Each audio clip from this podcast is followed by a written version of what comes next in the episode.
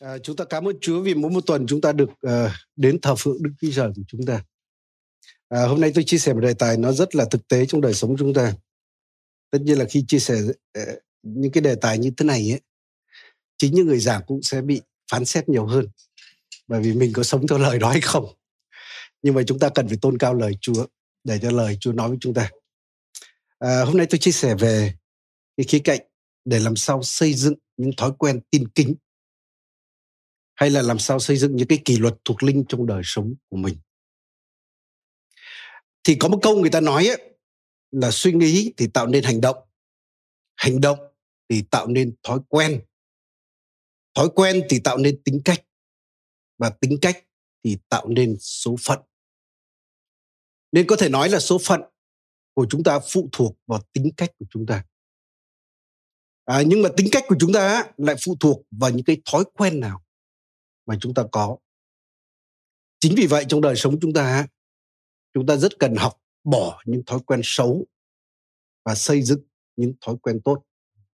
Bởi rõ ràng những thói quen tin kính ấy, nó sẽ tạo nên cuộc sống phước hạnh thật nhé trong đời này và cả đời sau. Chúng ta muốn có những thói quen tốt trong đời sống mình không ạ? Vâng cảm ơn chúa. Nếu anh chị em mong muốn như vậy thì thì anh chị em sẽ nghe những lời chúa ngày hôm nay. Giờ phút này chúng ta sẽ xem Timothée thứ nhất đoạn 4 nhé Ờ, đoạn 4 câu 7 đến câu 8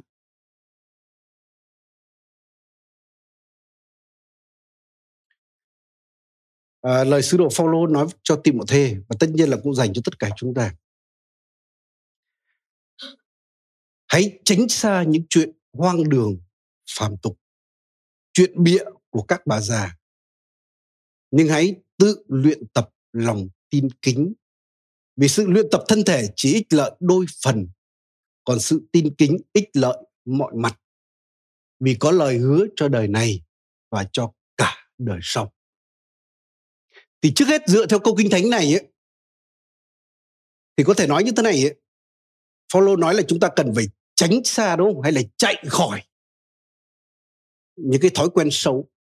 Tại sao chúng ta phải tránh xa? Tại sao chúng ta phải chạy khỏi? Bởi những thói quen xấu ấy, nó rất dễ học đúng không? Và thậm chí chả cần học nó tự động ngấm vào chúng ta. Bởi những cái điều xấu nó có sức hút của nó có những sự lôi cuốn của nó. Anh em cứ để ý mà xem. Những cái tin mà gọi là uh, tin tin bịa đặt đấy những tin xấu những tin giả thông thường nó kích thích cái tính tò mò của chúng ta. Nên khi nói ai đó nói xấu về ai đó nghe loáng thoáng là tự nhiên tay con người thông thường là vảnh lên. Bởi nó có sức hút. Nó có tính giật gân và có sự lôi cuốn. Nhưng mà để mà luyện tập cái nếp sống tin kính ấy, hay những thói quen tin kính ấy, thì nó không dễ dàng một chút nào cả. Ví dụ những điều sau follow nếu mà chúng ta đọc những đoạn à, những cái câu kinh thánh kế tiếp ấy, thì follow nói với Timothy một số những cái thói quen tin kính là gì? Chẳng hạn như là lời nói này. Lời nói đúng mực chẳng hạn lời nói gây dựng chẳng hạn đó là cái thói quen. Chứ còn thói quen nói xấu dễ lắm. Tôi nhớ từ nhỏ đến lớn bố mẹ dạy là nói điều tốt không được nói bậy. Trường học cũng dạy như vậy nhưng không hiểu sao hồi chúng tôi sang nga cứ nói bốn câu thì ba câu phải nói bậy.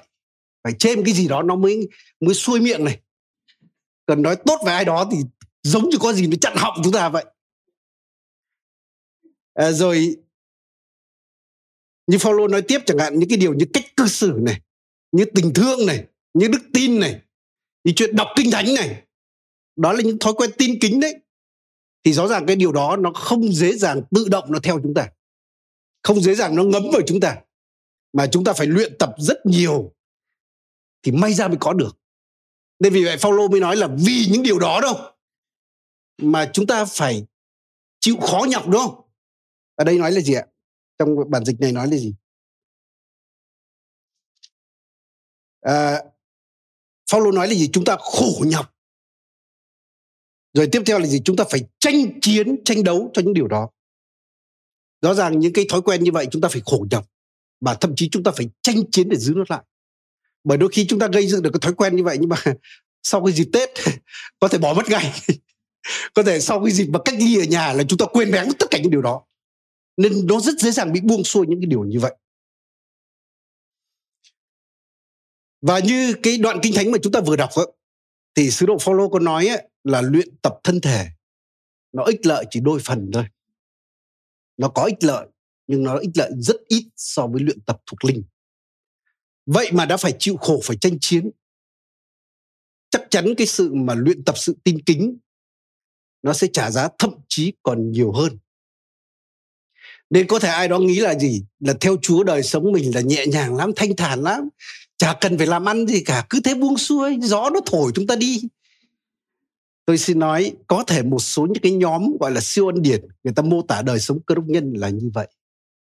Nhưng đó không phải là bức tranh mà Chúa Giêsu nói. Đó cũng không phải là bức tranh đời sống cơ đốc nhân mà sứ đồ Phaolô nói. Thậm chí Chúa Giêsu nói là gì? Đời sống theo Chúa là đời sống đi theo đường gì ạ? Đường hẹp qua cổng hẹp rồi sứ đồ Phaolô luôn luôn nói về đời sống người đi theo Chúa, giống như cuộc đua, giống như cái cuộc chiến. Nên vì vậy, nhất là khi bạn muốn trở thành một cơ đốc nhân, trưởng thành nhé. Còn cơ đốc nhân xác thịt thì đôi khi sống hệt như người không tin Chúa rồi, thì cứ buông thả như vậy thôi. Còn nếu muốn trở thành cơ đốc nhân, trưởng thành, muốn trở thành nguồn phước cho người khác, và muốn trở thành người hầu việc Chúa, thì chắc chắn chúng ta phải luyện tập mà luyện tập thì kéo theo sự vất vả và sự tranh chiến để có được những cái thói quen tin kính này. À, chúng ta xem một đoạn kinh thánh nữa nhé, sách Cô Đinh Tô thứ nhất, đoạn 9 này. Câu 24 đến câu 27. Sứ đồ Phaolô có nói như thế này. Đây không phải là viết cho cho Timôthê nhé. Đôi khi bảo cái đoạn luyện tập kia là viết cho Timôthê là người chăn bầy là người hầu Chúa. Còn tôi là tín đồ lèng phèng, cái đó đâu dành cho tôi. Xin nói Cô Đinh Tô này là follow viết cho những tín đồ nha, thậm chí tín đồ con trẻ tín đồ sát thịt phải nghe những điều này. Và Paulo nói như thế này anh em không biết rằng trong cuộc chạy đua ở thao trường tất cả đều chạy nhưng chỉ có một người đoạt giải sao. Vậy hãy chạy thể nào để anh em có thể đoạt giải? Tất cả các vận động viên phải tự kỷ luật trong mọi sự. Họ chịu vậy để được máu triều thiên hay hư nát nhưng chúng ta chịu vậy để được máu triều thiên không hay hư nát. Cũng vậy tôi chạy chẳng phải là chạy không mục đích, tôi đánh chẳng phải là đánh vào không khí. Nhưng tôi đối thân thể tôi cách nghiêm khắc, bắt nó phải phục. E rằng sau khi tôi giảng dạy cho người khác mà chính mình lại bị bỏ trăng. Chúng ta thấy điều Phaolô nói không ạ? Chúng ta nghe thấy điều đó không ạ? Đấy, Phaolô nói là người bên ngoài nhé. Người ta chỉ vì cái giải thưởng tạm thời, đúng không? chóng qua. Mà người ta phải kiêng khem. Người ta phải luyện tập vất vả, bền bỉ như vậy. Vì vậy chúng ta càng cần phải cố gắng hơn trong cuộc đua thuộc linh. Để qua đó chúng ta có được những cái nếp sống, có được thói quen tin kính để nó ảnh hưởng lên cả cuộc đời này, ảnh hưởng lên nhiều người khác và ảnh hưởng lên cả cõi đời đời của chúng ta à, vậy để có những thói quen tin kính chúng ta cần phải làm gì? À, tất nhiên khi Phaolô viết trong hai đoạn kinh thánh này thì ông đều liên tưởng tới cái chuyện mà để có những thói quen tin kính hay những kỷ luật thuộc linh ấy, ông hay liên tưởng đến một cái vận động viên bên ngoài. Và có thể chúng ta nói đơn giản là gì? Muốn có những thói quen này thì nhờ Chúa là xong thôi. Tôi xin nói nếu nhờ Chúa xong thì chúng ta đã không phải khổ như thế này rồi. Rõ ràng chúng ta nhờ Chúa rõ ràng Paulo nói là gì là nhờ đấng ban thêm sức, đúng không? Tôi làm được mọi sự. Nhưng rõ ràng Chúa có chỉ chúng ta một số những điều chúng ta cần phải làm. Và nếu chúng ta không vâng lời, sẽ không bao giờ có những thói quen tin kính nhé. Rõ ràng đức tin nó phải kéo kéo theo việc làm nó đức tin nó phải có cái sự vâng phục đức tin. Cái đức tin không chỉ là lời nói, không là chỉ chỉ là cái sự đồng ý trong tâm trí những đức tin nó sẽ đưa chúng ta đến những việc làm cụ thể và chúng ta phải vâng phục đức tin đó, phép lạ nó mới đến.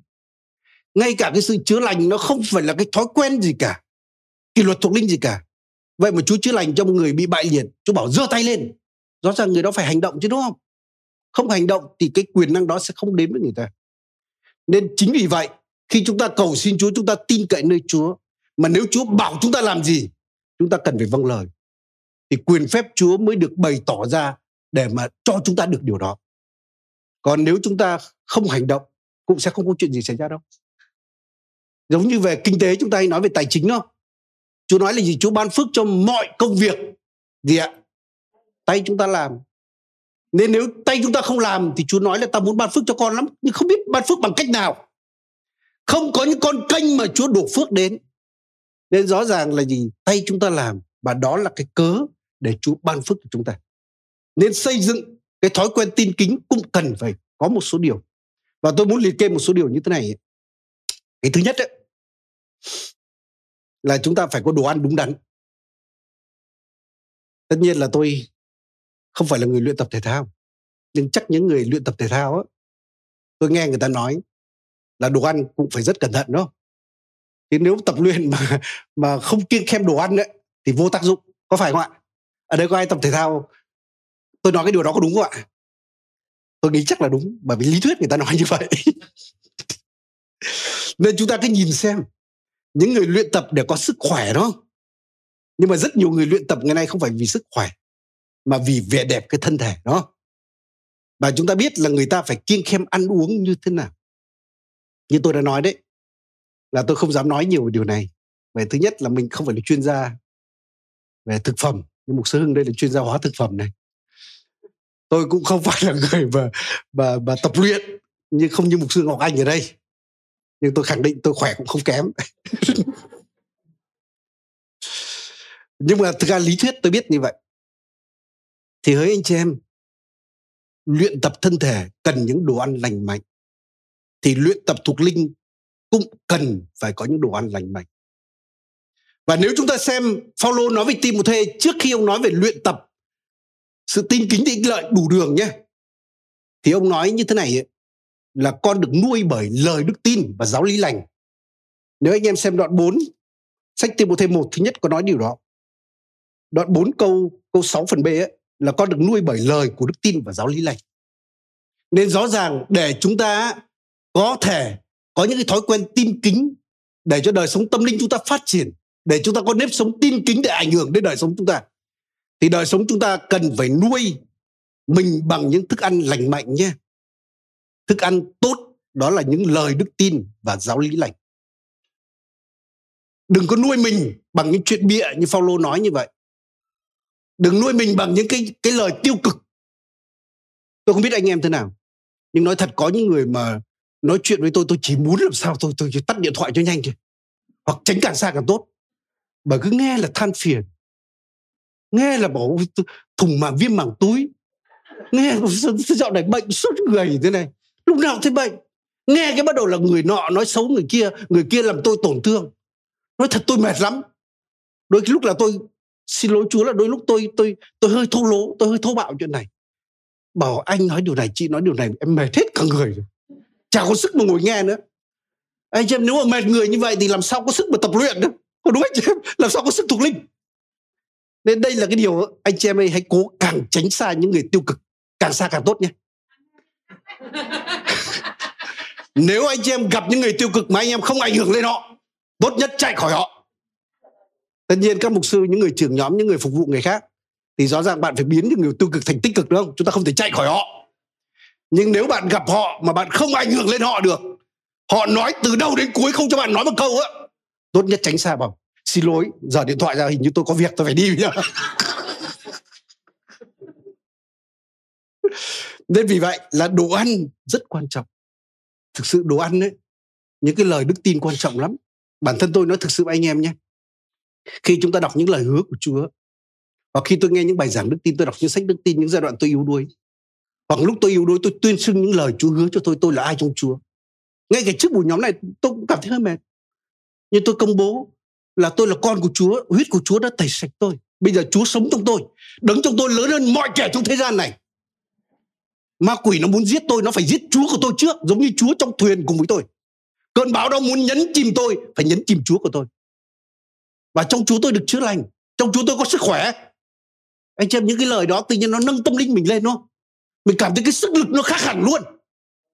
Còn anh chị em, mang tiếng cũng là lời chúa đấy, nhưng mà chúng ta nghe toàn những sự mà phán xét đấy vác gươm bổ vào đầu chúng ta. Nói thật là gì? Sau cái buổi đó là chúng ta mệt chúng ta hết coi là hết sức luôn đấy. Nên đây là cái điều xin ờ, các anh em cũng nhắc nhở chúng tôi là các mục sư nhé. Nếu trên này mà chúng tôi giảng cứ phán xét á, sau đó nhắc nhở một chút cho chúng tôi. Và mục sư ấy thông cảm cả tuần em đã mệt lắm rồi. Bây giờ đến hội thánh là còn bị tương thêm trận thế này thì làm sao mà chịu được? Thì để chúng tôi thay đổi nhé.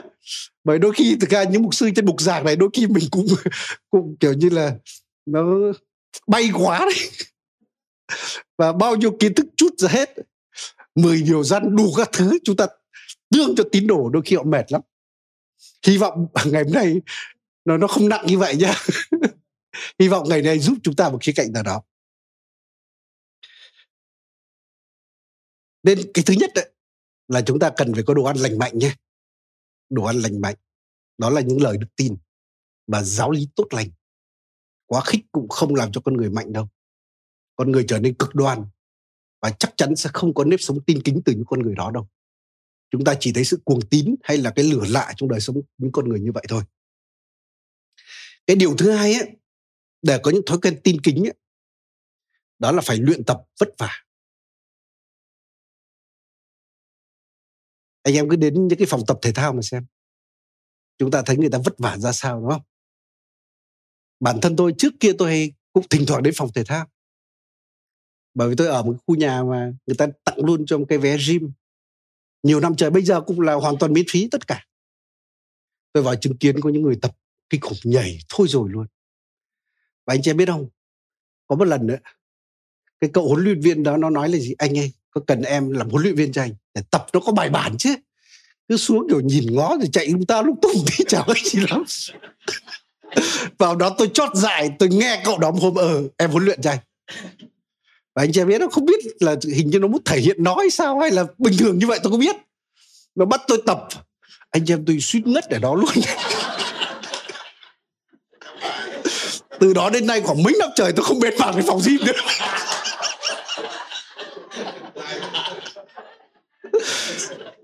Vợ tôi hôm trước cũng to toe đi tập một, một hôm như vậy về nhà bảo em không thở được. Và mấy hôm nay tôi thấy không dám bên bảng cái phòng gym nữa thôi.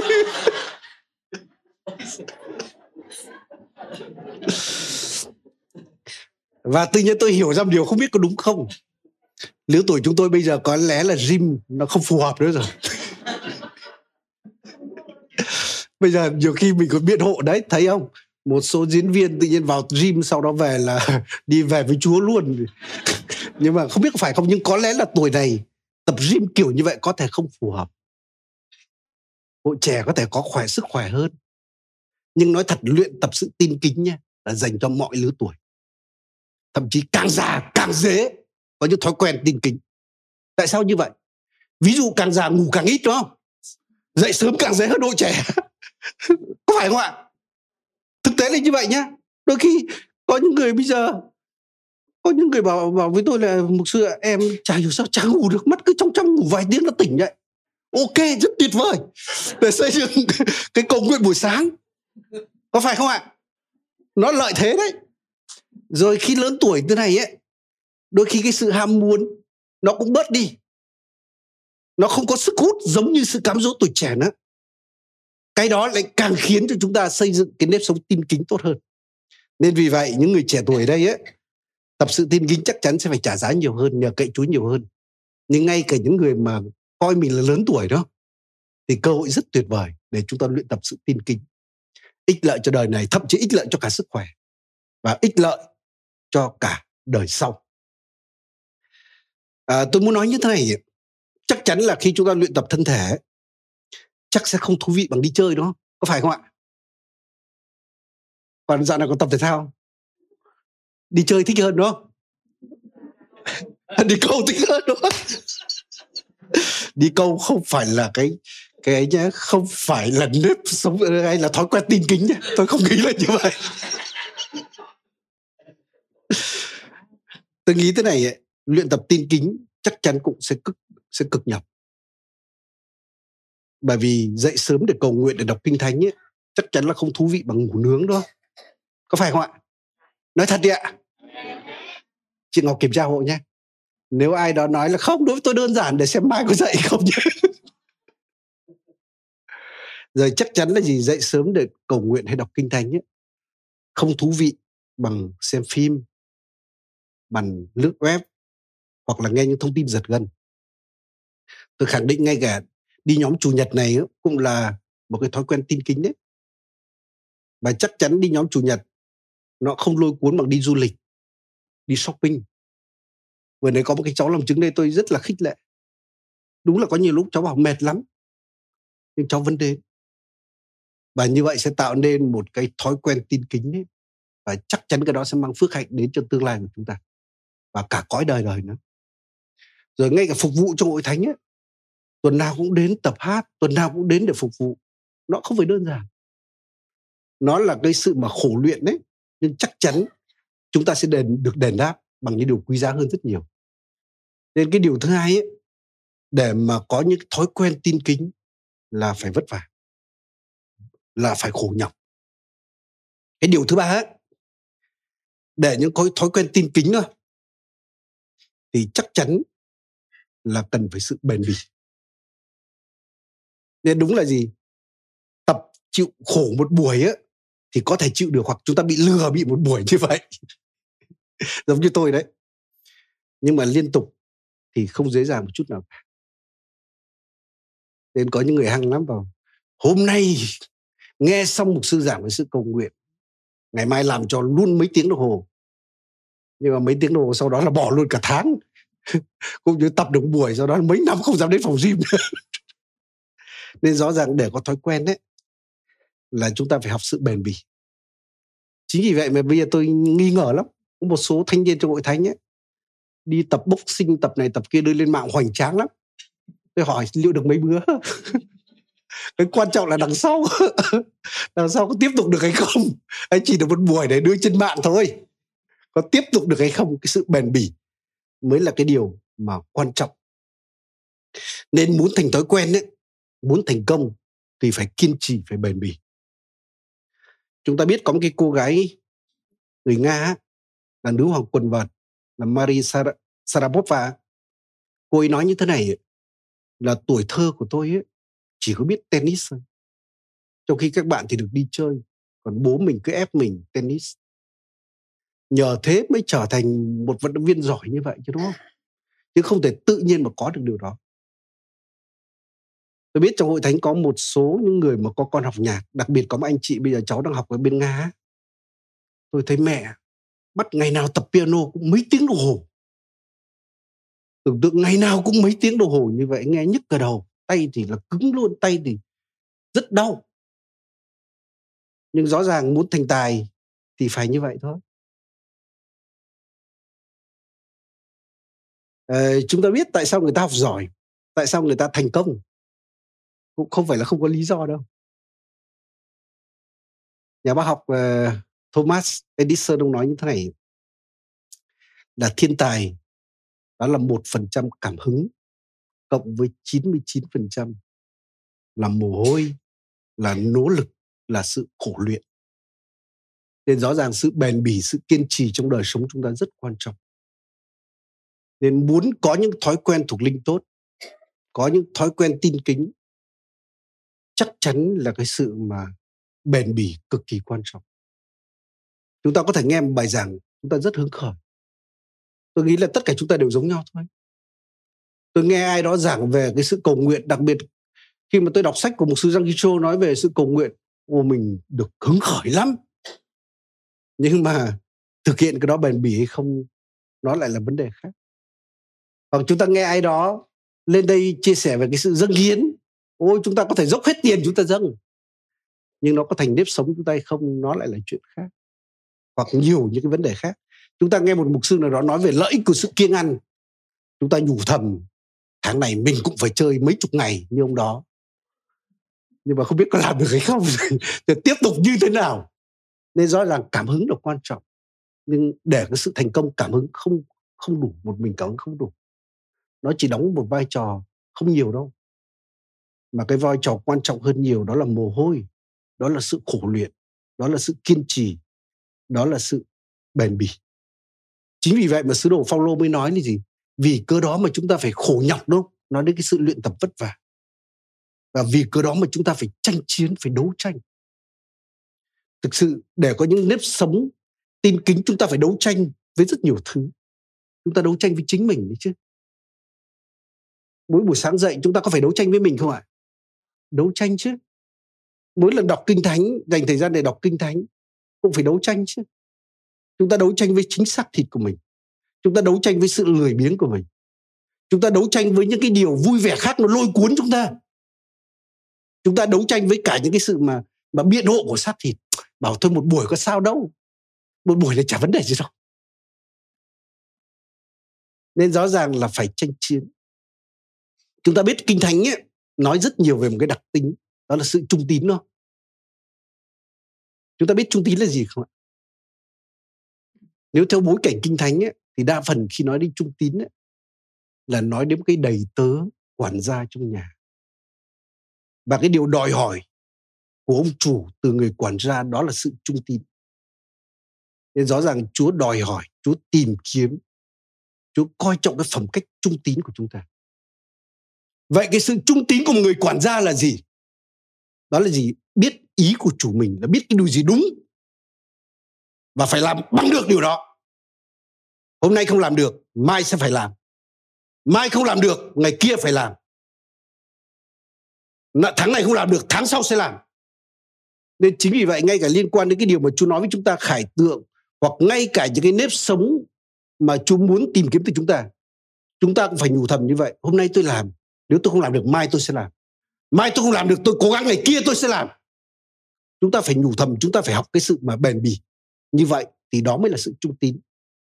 Và chúng ta biết rõ ràng tất cả những công trình xây dựng lớn, ngay cả hội thánh vương quốc của Chúa đều xây dựng trên những cái sự trung tín, trên cái sự bền bỉ. Cái khu nhà chúng tôi ở, cái quanh khu đó nó xây dựng rất nhiều, hồi chúng tôi mới ở mấy năm trời chúng tôi chứng kiến cái nhà ngay bên cạnh vách cửa sổ nhà mình là cái nhà 45 tầng. Nó xây dựng lên. Và anh chị biết không? Ngày nào sáng dậy tôi cũng lướt qua nhìn qua cửa sổ. Tôi thấy trời nắng cũng như trời mưa.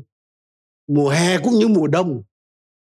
Bất kỳ thời tiết nào bao giờ tôi cũng thấy một cái đoàn người giống như cái đàn kiến vậy. Mình dậy thì họ đã dậy trước mình từ lúc nào rồi? Họ làm miệt mài, cần mẫn như vậy và cứ như thế công trình nó cứ nhô lên nhô lên nhô lên dần và cuối cùng thành một cái nhà 50 tầng. Sau cái nhà đó thì chúng tôi lại chứng kiến cái nhà khác cũng bên kia cửa sổ, qua bên kia đường. Làm cái khu nhà cũng là 45 tầng với rất nhiều những cái shop house bên đó. Đấy, chúng tôi cũng chứng kiến như vậy, làm ngày, làm đêm. Mùa hè cũng như mùa đông, trời nắng cũng như trời mưa, thuận cảnh cũng như nghịch cảnh. Bao giờ cũng có đoàn, những người thợ họ giống như một cái đàn kiến miệt mài bền bỉ và nhờ sự bền bỉ đó từ cái khu đất mà thực sự hoang sơ thậm chí còn rắn rết ở đó đó rất là xấu xí. Bây giờ cả một cái khu đô thị bắt đầu mọc lên rất là đẹp. Nên rõ ràng những công trình lớn ấy, cần phải sự bền bỉ cần phải phải sự trung tín mới có thể xây dựng lên. Nên anh em cứ tưởng tượng giống như ông Noe đó ông đóng cái con tàu mất cả trăm năm cả một năm có thể cố được đúng không thậm chí năm năm cố được đằng này cả năm, trăm năm trời. Mà đóng con tàu đó lại trong cái sự nhạo báng của dân xung quanh, đúng không? Trong sự cười nhạo, trong sự bắt bớ. Nên chúng ta mới hiểu nuôi là người trung tín như thế nào, người bền bỉ như thế nào. Và nhờ cái điều đó mà ông cứu được cả gia đình ông và cứu được cả thế giới. Trong đời sống chúng ta cũng như vậy, có rất nhiều cái mà chúng ta rất trung tín. Từ nhỏ đến lớn chúng ta rất trung tín ăn, đúng không? Khó quá chúng ta có đặt câu hỏi điều đó không? Ngày nào cũng ăn, tại sao không thể nhỉ? Ngày nào cũng ăn. Mà có những người ngày ăn tận ba bữa kia nhưng rõ ràng lúc nhỏ, khi chúng ta ăn xong một bữa ăn, chúng ta có thấy mình lớn ngay không ạ? Không thấy lớn. Nhiều khi chúng ta chỉ muốn ăn xong cái là tự nhiên thổi phồng lên như vậy, nhưng không lớn. Nên trẻ con rất thích đo, tự nhiên nó vạch ở cửa đây, cái bút mình tới đây này, bố đo. Bởi vì ăn xong mình chỉ muốn lớn nhanh thôi nhưng mà chúng ta cứ trung tín ăn như vậy. Ba tháng sau một năm sau có những người đi xa về ông ôi sao dạo này cháu lớn thế? Nhờ sự trung tín ăn mà mới lớn như vậy. Nên chúng ta cũng cần sự bền bỉ. Cái đó nó mới mang kết quả đến cho đời sống chúng ta. Cái điều thứ tư á, để xây dựng được cái nếp thói quen tin kính ấy, là chúng ta cần phải biết cái phần thưởng hay cái niềm hy vọng. Mà những cái sự khổ luyện đó, những cái thói quen đó nó mang đến. Nên chúng ta biết đấy, có những người chỉ vì vẻ đẹp thân thể thôi, mà phải nhịn ăn, phải kiên kỵ, phải tập luyện vất vả bền bỉ ra sao? Có những chàng trai ấy bây giờ chỉ một múi thôi, và chỉ vì vẻ đẹp để cho thành sáu múi á, chúng ta phải biết tập luyện như thế nào, đúng không? Ở đây không biết có ai sáu múi không? kiêng kỵ thế nào. Mà được cái đó nó đâu phải giữ hoài đâu, buông thả ra một thời gian sau dịp tết nó lại bắt đầu bớt sáu thành mấy múi. Bắt đầu dần giảm xuống. Chúng ta biết có những cô gái ấy, chỉ vì tình yêu thôi. Người yêu hay thậm chí có những người vì chồng chê dạo này sao? Có vẻ là cũng tăng cân đấy nhỉ? Và bắt đầu phải tập luyện như thế nào? Có những cô gái kiêng ăn khoảng được cả mấy chục cân ấy thậm chí bây giờ tôi còn thấy một số những bé gái trong hội thánh ấy, tí nó kiêng ăn này. Và kiêng ăn để làm gì không phải để cầu nguyện đâu. Để cho đẹp. Đây đấy chỉ vì phần thưởng nó cũng chỉ tạm thời thôi đúng không? Nó chỉ nho nhỏ thôi. Mà cái đó cũng cho người ta cái động lực à, để người ta có thể tập luyện. Đấy có những cậu bé mà bị đã bắt nạt bắt đầu đi tập công phu, tập karate rất là bền bỉ, chịu khó. Để làm sao? Mình oai để bọn nó đừng bắt nạt mình. Nên vì một cái phần thưởng, vì một cái sự hy vọng nào đó mà người ta có thể tập luyện. Chúng ta cứ nhìn mấy cầu thủ trên thế giới nổi tiếng, lương họ bao nhiêu, một tháng mấy triệu, đúng không? Mấy triệu đô nha. Chúng ta thích lắm, đúng không? Nhưng nói thật là nếu chúng ta xem đời sống những người đó, họ tập luyện kinh khủng luôn nhìn xem Ronaldo mà xem. Nhìn cái anh cầu thủ gì của Hàn Quốc đấy nhỉ? Anh Son đâu nhỉ? Xem tập luyện như thế nào? Chúng ta biết những vận động viên ấy, cũng vì những cái phần tử hư nát mà họ trả giá như thế nào. Chúng ta cần phải biết cái sự luyện tập sự tin kính ấy, thì mang ích là đủ điều. Mà cái điều thứ hai như Paulo nói ấy, trong đấu trường thao trường chỉ một người được thưởng thôi nhé một người đoạt giải nhưng mà cái cuộc đua thuộc linh của chúng ta, tất cả đều có thể đoạt giải. Nên đừng nói là thôi, có một sư hưng, có một sư ngọc anh quá thuộc linh rồi, bây giờ tôi đuổi cũng không kịp trả được phần thưởng. Thôi kệ, các ông chạy đi, không. Tất cả chúng ta đều có thể được phần thưởng. Nên rõ ràng chúa tạo cơ hội cho tất cả mọi người, chứ không phải chỉ cho một người nhé. Rồi cái điều thứ hai, cái máu triều thiên đó là không hay hư nát. Nó ích lợi đủ điều như Phaolô nói, trong đời này và cả đời sau tôi xin nói tôi tin nếu chúng ta tập luyện cái sự tin kính ấy, nó mang đến cho chúng ta sự bình an thật. Nó mang chúng ta cái niềm vui thật. Nó mang chúng ta cái sự thanh thản mang chúng ta cái sự tôn trọng. Thậm chí mang cả sức khỏe cả phước hạnh về tài chính đến chúng ta nữa. Rồi nó mang phước hạnh đến cho nhiều con người qua chúng ta và mang cái phước hạnh đến cho cả cõi đời đời. Nên vì vậy xin Chúa giúp chúng ta để chúng ta có những cái thói quen tin kính. Tất nhiên cái thói quen tin kính thì có rất nhiều điều để nói. Nhưng tôi muốn nói một vài điều ví dụ chẳng hạn thói quen cầu nguyện đọc kinh thánh mỗi một ngày. Đó là thói quen rất tốt. Có phải không anh chị em? Mà kinh thánh nói rất nhiều nhé rồi ví dụ chẳng hạn thói quen mà thờ phượng cho gia đình hay là gia đình lễ bái ấy, cũng cực kỳ quan trọng mỗi một ngày cần. Rồi thói quen mỗi một tuần ấy, dành một thời gian đến thờ phượng chúa. Đó là thói quen cực tốt. Thậm chí còn có lời kinh thánh nói rõ ràng là chớ bỏ sự nhóm lại như mấy người quen làm đúng không? Nên cái thời covid ấy, rất cẩn thận rất dễ thành thói quen bỏ nhóm. Đôi khi bảo thờ phượng online nhưng có online gì đâu. Ông cứ bật đại đấy hoặc là ông, ông chạy đi đâu đó chứ đâu có xem gì đâu đâu có thờ phượng gì đâu. Rồi ngay cả một cái thói quen ấy là thói quen mà biết chia sẻ tiền bạc cũng là thói quen rất tốt tất nhiên có thể thói quen kiêng ăn nhiều thói quen khác nữa rất nhiều thói quen tin kính cần xây dựng nhưng tôi muốn nói đến một vài thói quen như vậy chúng ta biết đấy, người ta thống kê gì là trên thế giới trung bình mỗi một người vào internet một ngày thậm chí là khoảng 7 tiếng đồng hồ. Đấy là năm 2019 nhé. Nếu mà năm 2020 và năm nay chắc là nhiều hơn. Và trong thời gian đó thì khoảng 1 phần 3 là vào mạng xã hội. 1 phần 3 thời gian trong đó. Bởi rõ ràng cái đó nhiều người vào cũng vì làm việc, vì kết nối, vì rất nhiều thứ.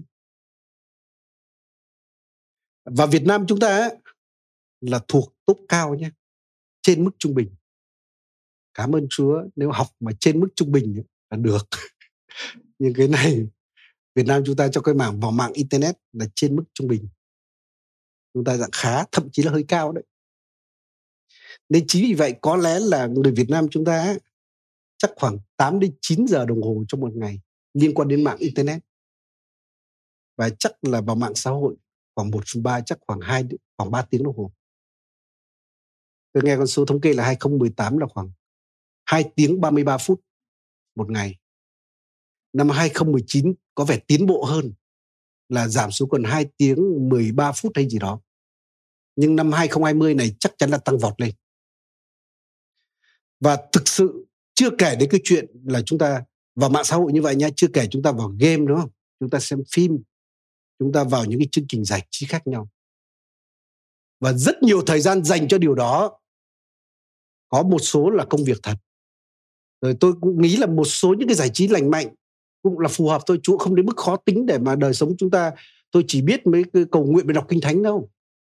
Nhưng rõ ràng chúng ta biết thực tế là rất nhiều thời gian trong đó cũng là phí phạm, cũng là vô bổ, thậm chí còn gây nghiện và gây hại nữa anh em đừng nghĩ là chỉ người không tin Chúa mới bị dính điều này nhé. Con cái Chúa, ngay các mục sư cũng không ngoại lệ. Đôi khi á, con người chúng ta, đôi khi tôi cũng có thể như vậy. Nhiều khi mình ấy biện hộ đấy là mình vào làm việc.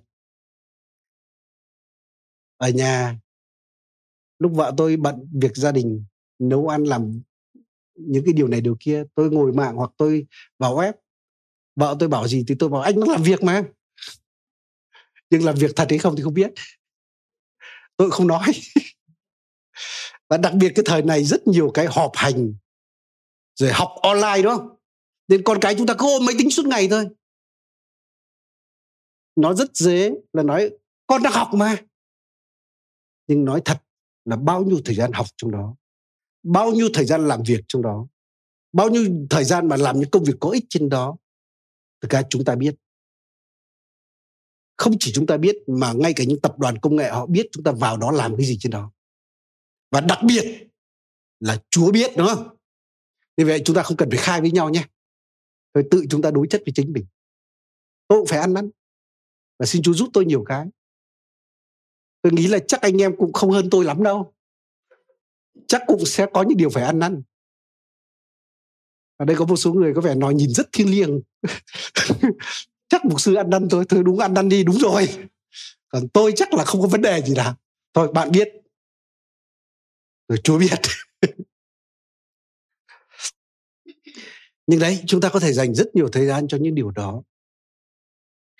Nhưng đôi khi dành khoảng một tiếng đồng hồ cho chúa mỗi một ngày để cầu nguyện, để đọc kinh thánh, để đọc những sách bồi linh hoặc suy nghiệm lời chúa. Nhiều lúc chúng ta nói là tôi không có thời gian. Tôi không không muốn nói ai nhé, tôi nói cho chính tôi. Và chính mỗi một người chúng ta tự suy xét. Chúng ta bảo bận lắm, không thể dành thời gian như vậy được. Tại sao tôi nói một tiếng? Tại sao những buổi cầu nguyện bình minh chúng ta hay thiết kế trong khoảng một tiếng? Bởi Chúa Giêsu đã hỏi các môn đồ là các con không tỉnh thức với ta một giờ đồng hồ được sao? Đòi hỏi rất ít. Mạng xã hội nó chiếm nhiều hơn nhiều. Những cái khác chiếm nhiều hơn nhiều. Nhưng chúng ta phải nhớ như thế này một cái nguyên tắc một phần mười tôi hay nói nó liên quan đến cả thời gian. Nếu chúng ta dâng một phần thời gian chúng ta mà thời gian tốt nhất cho Chúa, tôi xin nói ngài sẽ ban phước lại cho thời gian còn lại của chúng ta. Đôi khi chúng ta bảo hôm nay tôi nhiều việc lắm tôi xin nói nếu bạn cầu nguyện bạn dành thời gian cho Chúa tôi xin nói thời gian còn lại của bạn có thể ít hơn một chút nhưng cùng với Chúa nó hiệu quả hơn rất nhiều. Nên đúng là gì? Nếu bạn không có Chúa, bạn làm một tháng thậm chí nhiều hơn, không bằng cùng với Chúa làm trong một giờ. Chúng ta có tin điều đó không anh chị em? Tôi tin về điều đó. Đối với Chúa một nghìn năm như một ngày, một ngày như một ngàn năm. Cùng với Chúa một ngày bạn có thể làm bằng cả ngàn năm. Nhưng không có Chúa bạn làm cả ngàn năm chưa chắc đã làm một ngày bằng cùng với Chúa. Nên hãy tin cậy điều đó. Tại sao Martin Luther nói là gì? Nếu ngày nay tôi có 10 công việc, tôi dành một tiếng cầu nguyện. Nhưng nếu ngày mai tôi có 20 công việc, tôi thậm chí dành nhiều thời gian hơn để cầu nguyện đôi khi chúng ta bảo cắt bớt thời gian cầu nguyện đi nhưng hãy cắt những cái khác đừng bao giờ cắt cái thời gian với Chúa bởi khi bạn dâng cái điều tốt cho Chúa Chúa sẽ ban phước cho những điều còn lại để thời gian còn lại trở nên hiệu quả hơn rất nhiều thời gian còn lại chất lượng hơn rất nhiều. Thời gian còn lại thậm chí dường như cảm giác được kéo dài ra. Tất nhiên tôi không nghĩ là Chúa sẽ làm phép lạ giống như thời Joshua cho mặt trời dừng lại để ngày của bạn không phải 24 tiếng. Nhưng mà ngày của bạn có thể còn lại 23 tiếng nhưng cứ dường như là 25 26 tiếng vậy. Nó dài hơn rất nhiều bởi vì Chúa ban phước. Rồi không chỉ Chúa ban phước cho thời gian của bạn nếu bạn dành thời gian cho Chúa mỗi một ngày mà nhờ sự cầu nguyện mà bạn được kết nối với Đức Chúa Trời là nguồn của quyền năng, nguồn của tình yêu, nguồn của sự sống, nguồn của sự khôn ngoan và rất nhiều điều khác. Và khi chúng ta được kết nối với Chúa như vậy á thì nói thực sự là nhờ đó cả ngày của chúng ta chúng ta có cái sức lực siêu nhiên từ Chúa. Tôi tôi cảm thấy điều đó những lúc mà tôi cầu nguyện thật tôi gặp Chúa nhé. Ngày của tôi giống như được sức giàu vậy. Giống như cái cỗ máy được trơn tru đấy. Làm ra cảm giác rất là thuận. Cảm thấy mình không mệt mỏi. Những cái ngày nào mà chúng ta không dành thời gian cho Chúa, không chất lượng cho Chúa. Sau ngày đó uể oải thế giống như cỗ máy của mình cứu dầu vậy. Anh em cứ thử mà xem. Hãy hãy hãy kiểm chứng mà xem nó sẽ như vậy đấy. Rồi nếu chúng ta gặp được Chúa kết nối với Chúa, chúng ta có cái sự sống động của Chúa. Anh chị em cảm thấy sự sống nó khác với sự khô héo, có đúng anh chị em? Ngày anh em sẽ thấy cái sự sức sống từ Chúa. Rồi nếu anh chúng ta kết nối với Chúa, thì ngày bạn sẽ có tình yêu của Chúa. Tôi xin nói là đời sống chúng ta trong đời này gặp rất nhiều điều. Nó thù hận, cay đắng, nó hút hết cái sức lực cảm xúc của chúng ta. Chỉ nhờ tình yêu của Chúa mới chúng ta mới có thể bao dung chúng ta tha thứ chúng ta có thể vượt qua những điều đó được. Rồi nhờ Chúa chúng ta mới có sự khôn ngoan. Tôi xin nói người ta hay nói là cố gắng chăm chỉ hơn. Đúng kinh thánh nói về sự chăm chỉ. Nhưng tôi nghĩ là chúng ta không chỉ cố gắng chăm chỉ hơn mà chúng ta cố gắng khôn ngoan hơn. Làm việc khôn ngoan tốt hơn nhiều là chăm chỉ mà lại thiếu trí óc và rõ ràng kết nối với Chúa chúng ta có được điều đó nên vì vậy là mỗi một ngày dành thời gian cho Chúa giúp chúng ta kết nối với cái nguồn vô tận. Chúng ta biết rất nhiều những người bên ngoài ấy, họ bỏ tiền để mua sách của những người giàu đúng không? Họ bỏ tiền để học hết khóa này khóa kia để thành công. Thậm chí tôi còn nghe có những người bỏ những số tiền khổng lồ để được ăn trưa với những người nổi tiếng. Tất nhiên mục đích có thể lăng xê, nhưng mục đích của người ta cũng muốn học được những cái bí quyết thành công của những người kia. Nhưng tôi cứ suy nghĩ một điều, anh chị em kinh thánh này đó là lời của Đức Chúa Trời. Đó là tư tưởng của đấng thành công khôn ngoan nhất. Tại sao chúng ta chạy đi đâu học không học từ đây đi? Học từ những người thành công là tại sao không học từ đấng thành công nhất? Tại sao không tiếp nhận những ý tưởng của Ngài? Nên đấy là cái điều mà chúng ta thấy thực tế tại sao dân Do Thái thông minh như vậy, tại sao họ thành công như vậy? Tại sao đa số giải Nobel đều thuộc về họ?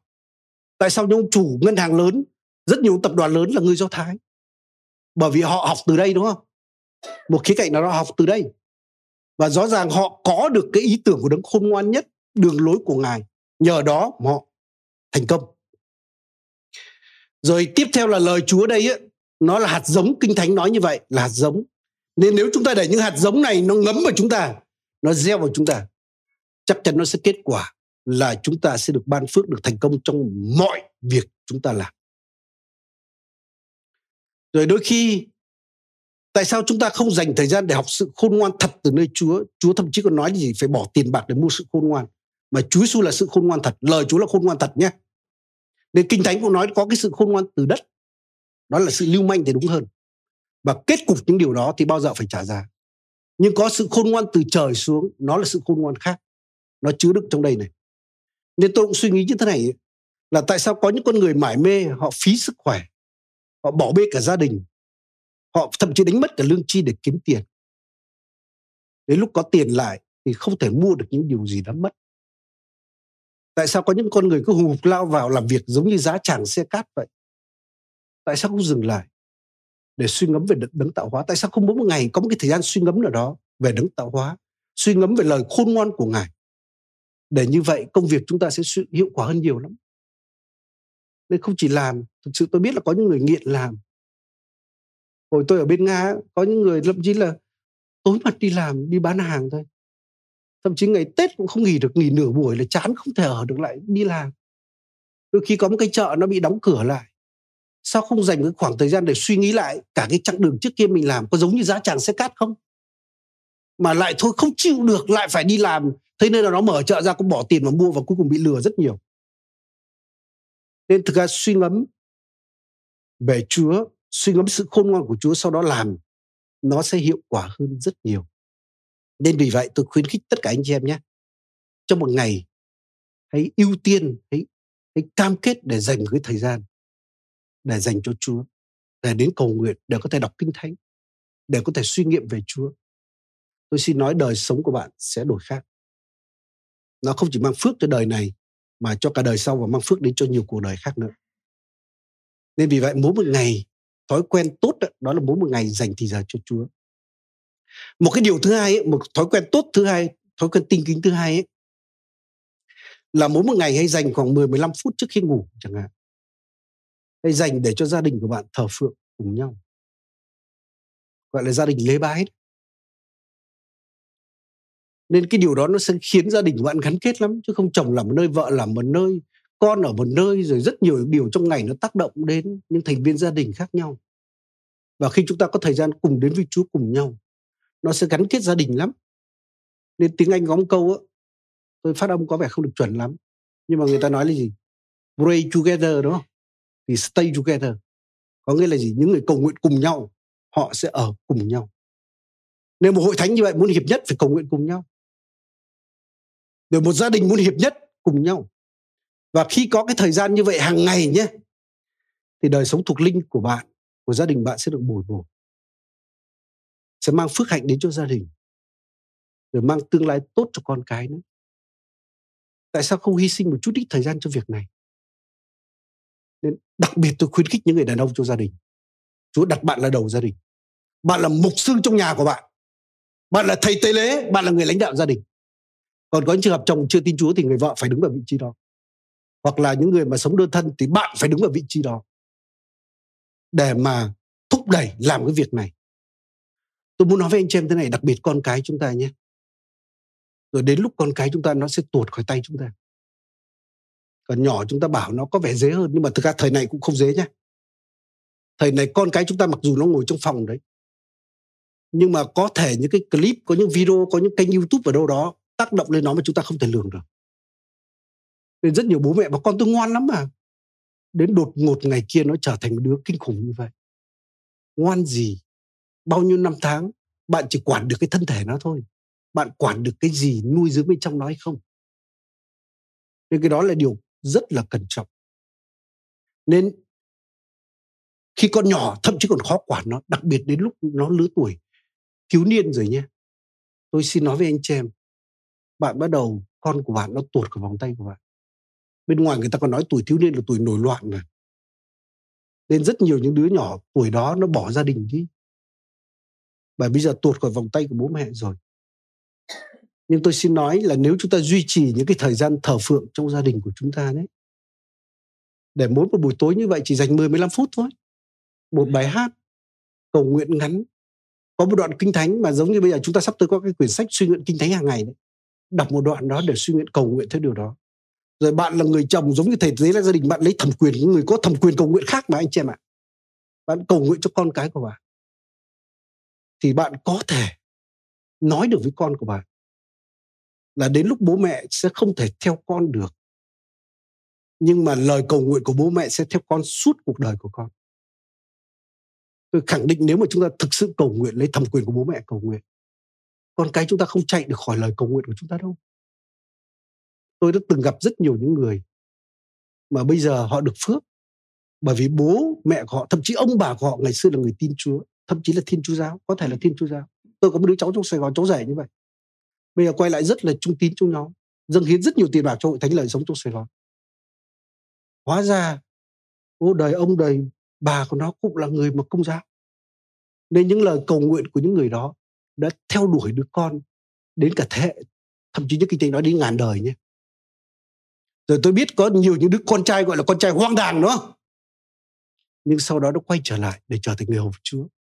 Ngay ông Franklin cũng như vậy tôi biết một mục sư người, người lời sống là mục sư lên nhít ban cô cũng như vậy. Ông về sau trở thành một sứ đồ thậm chí là như vậy. Mặc dù thành thầy thanh niên là là đi hoang bỏ hoang đảng mặc dù bố mẹ là người hầu chúa trong hội thánh. Nhưng rõ ràng chúng ta có thể con cái chúng ta tuột khỏi vòng tay chúng ta. Nhưng lời cầu nguyện của chúng ta nó sẽ theo đuổi con cái chúng ta đến suốt cuộc đời của con cái chúng ta. Tôi cứ nhớ câu chuyện ông Can Gustav ông kể. Ông nói là gì? Là thực sự là ok tôi chắc chút nữa tôi sẽ nói đi điều này. Ok một cái điều tiếp theo một cái thói quen tiếp theo. À, chúng ta thích gặp người này người kia đúng không? Đặc biệt tôi biết là trong dịp tết này hội hè nhiều lắm. Chúng ta đến ăn nhà nọ ăn nhà kia. Thực ra cũng rất là vui nhưng cũng tốn không ít thời gian đúng không? Nhưng mà có những người nha chắc ở đây thì chắc chắn là không có ai rồi. Bởi bạn đến đây thì không phải rồi. Nhưng có những người một tuần chỉ dành có hai ba tiếng để đến thờ phượng Chúa, sao mà khó thế? Cứ thử suy nghĩ mà xem. Có những tuần chúng ta ăn tiệc tùng hết nơi nọ nơi kia, gặp hết người này người kia, hội nọ hè kia, tốn nhiều thời gian lắm. Nhưng chúng ta không đặt câu hỏi. Nhưng một tuần có một buổi, chỉ mấy tiếng đồng hồ đến với Chúa, đến thờ phượng Chúa mà khó thế. Tất nhiên đến thờ phượng Chúa sẽ không thú vị bằng cái chuyện ở đi shopping, có thể đi chơi. Chắc chắn là như vậy nhưng nó ích lợi đủ đường ít nhất là nó mang lại cái sức khỏe cho thân thể chúng ta và đôi khi có những kỳ đi nghỉ về mà mình mệt giá người luôn không khỏe hơn mà còn tệ hơn nữa. Rồi nó còn bổ bồi bổ cái tâm hồn chúng ta bồi bổ thuộc linh chúng ta và gây dựng cả mối quan hệ gia đình đấy nhé nên rõ ràng một cái điều răn trong cứu ước đó, là con con trai con gái thậm chí cả những tôi tới trong nhà không làm gì ngày đó để dành cho Chúa. Nên rõ ràng chúng muốn những ngày thờ phượng này, cả gia đình con cái chúng ta đến thờ phượng Chúa. Và làm điều này nó cũng hy sinh đấy, cũng vất vả lắm. Giống như ông Can Gustav ông nói đấy, ông nói là khi mà buổi chủ nhật nào cũng phải kéo mấy đứa nhỏ đi để lôi dậy nó khỏi giường, đó là một cái cuộc chiến rồi. Sau đó lại mặc quần áo, lại ăn sáng, đưa lên xe. Ông bảo, lên xe thì chúng nó cứ đánh nhau chúi chóe thôi mình vừa lái xe mình bảo, im im. Vừa lái xe vừa giải quyết. Ông bảo có nhiều lúc mà đến trước cổng nhà thờ rồi, tự nhiên sự sức giàu của mình nó bay đâu hết. Bởi trên đường tranh chiến với cầm cái lũ đằng sau á, nó mệt, nó bay hết sự sức giàu, cáu kỉnh. Nhưng anh chị em biết không? Nhưng họ vẫn làm hết tuần nọ đến tuần kia. Và ông xong kể, có một ngày mà sinh nhật của ông năm bao nhiêu tuổi đấy? Không biết, nhớ năm 60 tuổi hay bao nhiêu đấy. Ở tại một đất nước, tại Ukraine và trong buổi đó có mấy đứa con của ông đến. Và nó lên nó nói với bố nó là gì? Chúng con cảm ơn bố. Một trong cái điều nó cảm ơn nhất là từ nhỏ đến lớn, bố mẹ luôn luôn cố gắng nhịn nhục để đưa chúng con đến nhà thờ. Đó là cái điều mà về sau nó mới hiểu cái đó là cái điều tốt như thế nào. Thực sự là những cái những cái điều đó nó hằn vào một đứa nhỏ đến cuối cuộc đời của nó. Nên kinh thánh mới nói là gì? Là dạy trẻ thơ đấy và đến về già những điều đó sẽ không lìa xa khỏi nó. Nên vì vậy, anh chị em hãy cố gắng vất vả với con cái chúng ta nhé. Cố gắng vất vả con cái chúng ta để cố gắng tìm mọi cách để đưa nó đến thờ phượng Chúa. Thậm chí mua chuộc nó cũng được. Cách nào cũng được. Anh chị bảo nó đến hội thánh nó quậy lắm. Thôi đến đây quậy còn hơn ở nhà nó quậy đó đến đây, thậm chí có những người đến đây nó vắt sách học, nó bảo nhiều bài học lắm, nó đến đây học còn hơn ở nhà nó. Vậy đôi khi ở nhà biết đâu nó có học thật hay không, mình biết làm sao biết được nên vì vậy hãy cố gắng dành một tuần như vậy. Và cái điều cuối cùng tôi muốn nói ấy, đó là cái nếp sống dâng hiến nếp sống biết chia sẻ. Cái đó cũng là phải cái thói quen tốt thói quen tin kính. Kinh thánh có nói như thế này ấy, là đức chúa trời ban bánh cho kẻ ăn và hạt giống cho kẻ gieo. Nên nếu bạn xác định bạn là người gieo thì bao giờ có hạt giống. Nên thông thường chúng ta cần phải nhìn thế này mỗi một tháng đến có thu nhập đến với chúng ta chúng ta nhìn số tiền đó nha. Tôi rất tiếc có những người chỉ nhìn thấy nào là các bữa ăn nhà hàng, quần áo, điện thoại, chỉ nhìn thấy bánh trong đó thôi. Nhưng chắc chắn trong cái điều mà chú cho chúng ta, bao giờ có một cái phần là hạt giống trong đó. Nên hãy nhìn thấy hạt giống trong đó. Hãy biệt diện hạt giống đó ra bởi rõ ràng khi chúng ta dâng hiến sứ đồ Phaolô nói như thế này là chúng ta chuẩn bị tốt một cái nền cho tương lai của mình. Không chỉ trong cõi đời đời nhưng mà trong cả đời này.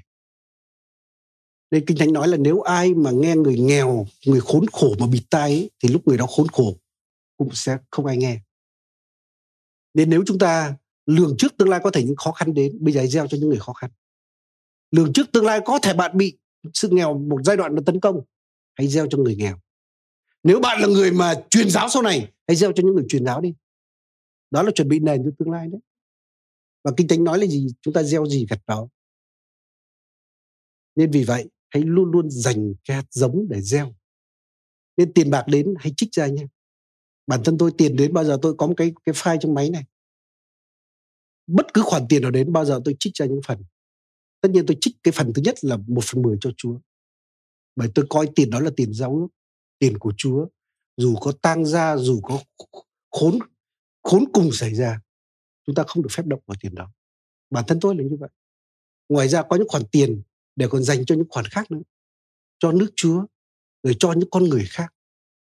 Và khi chúng ta thực hiện cái điều này nó thành cái thói quen của chúng ta nó lợi ích chúng ta đủ đường nó mang cái phước hạnh đến tương lai, chúng ta sự đảm bảo tương lai.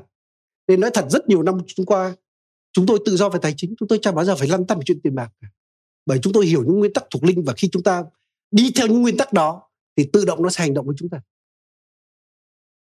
Rồi khi mà cái thói quen dâng hiến như vậy, nó cũng giúp cho chúng ta rất nhiều. Thứ nhất là gì?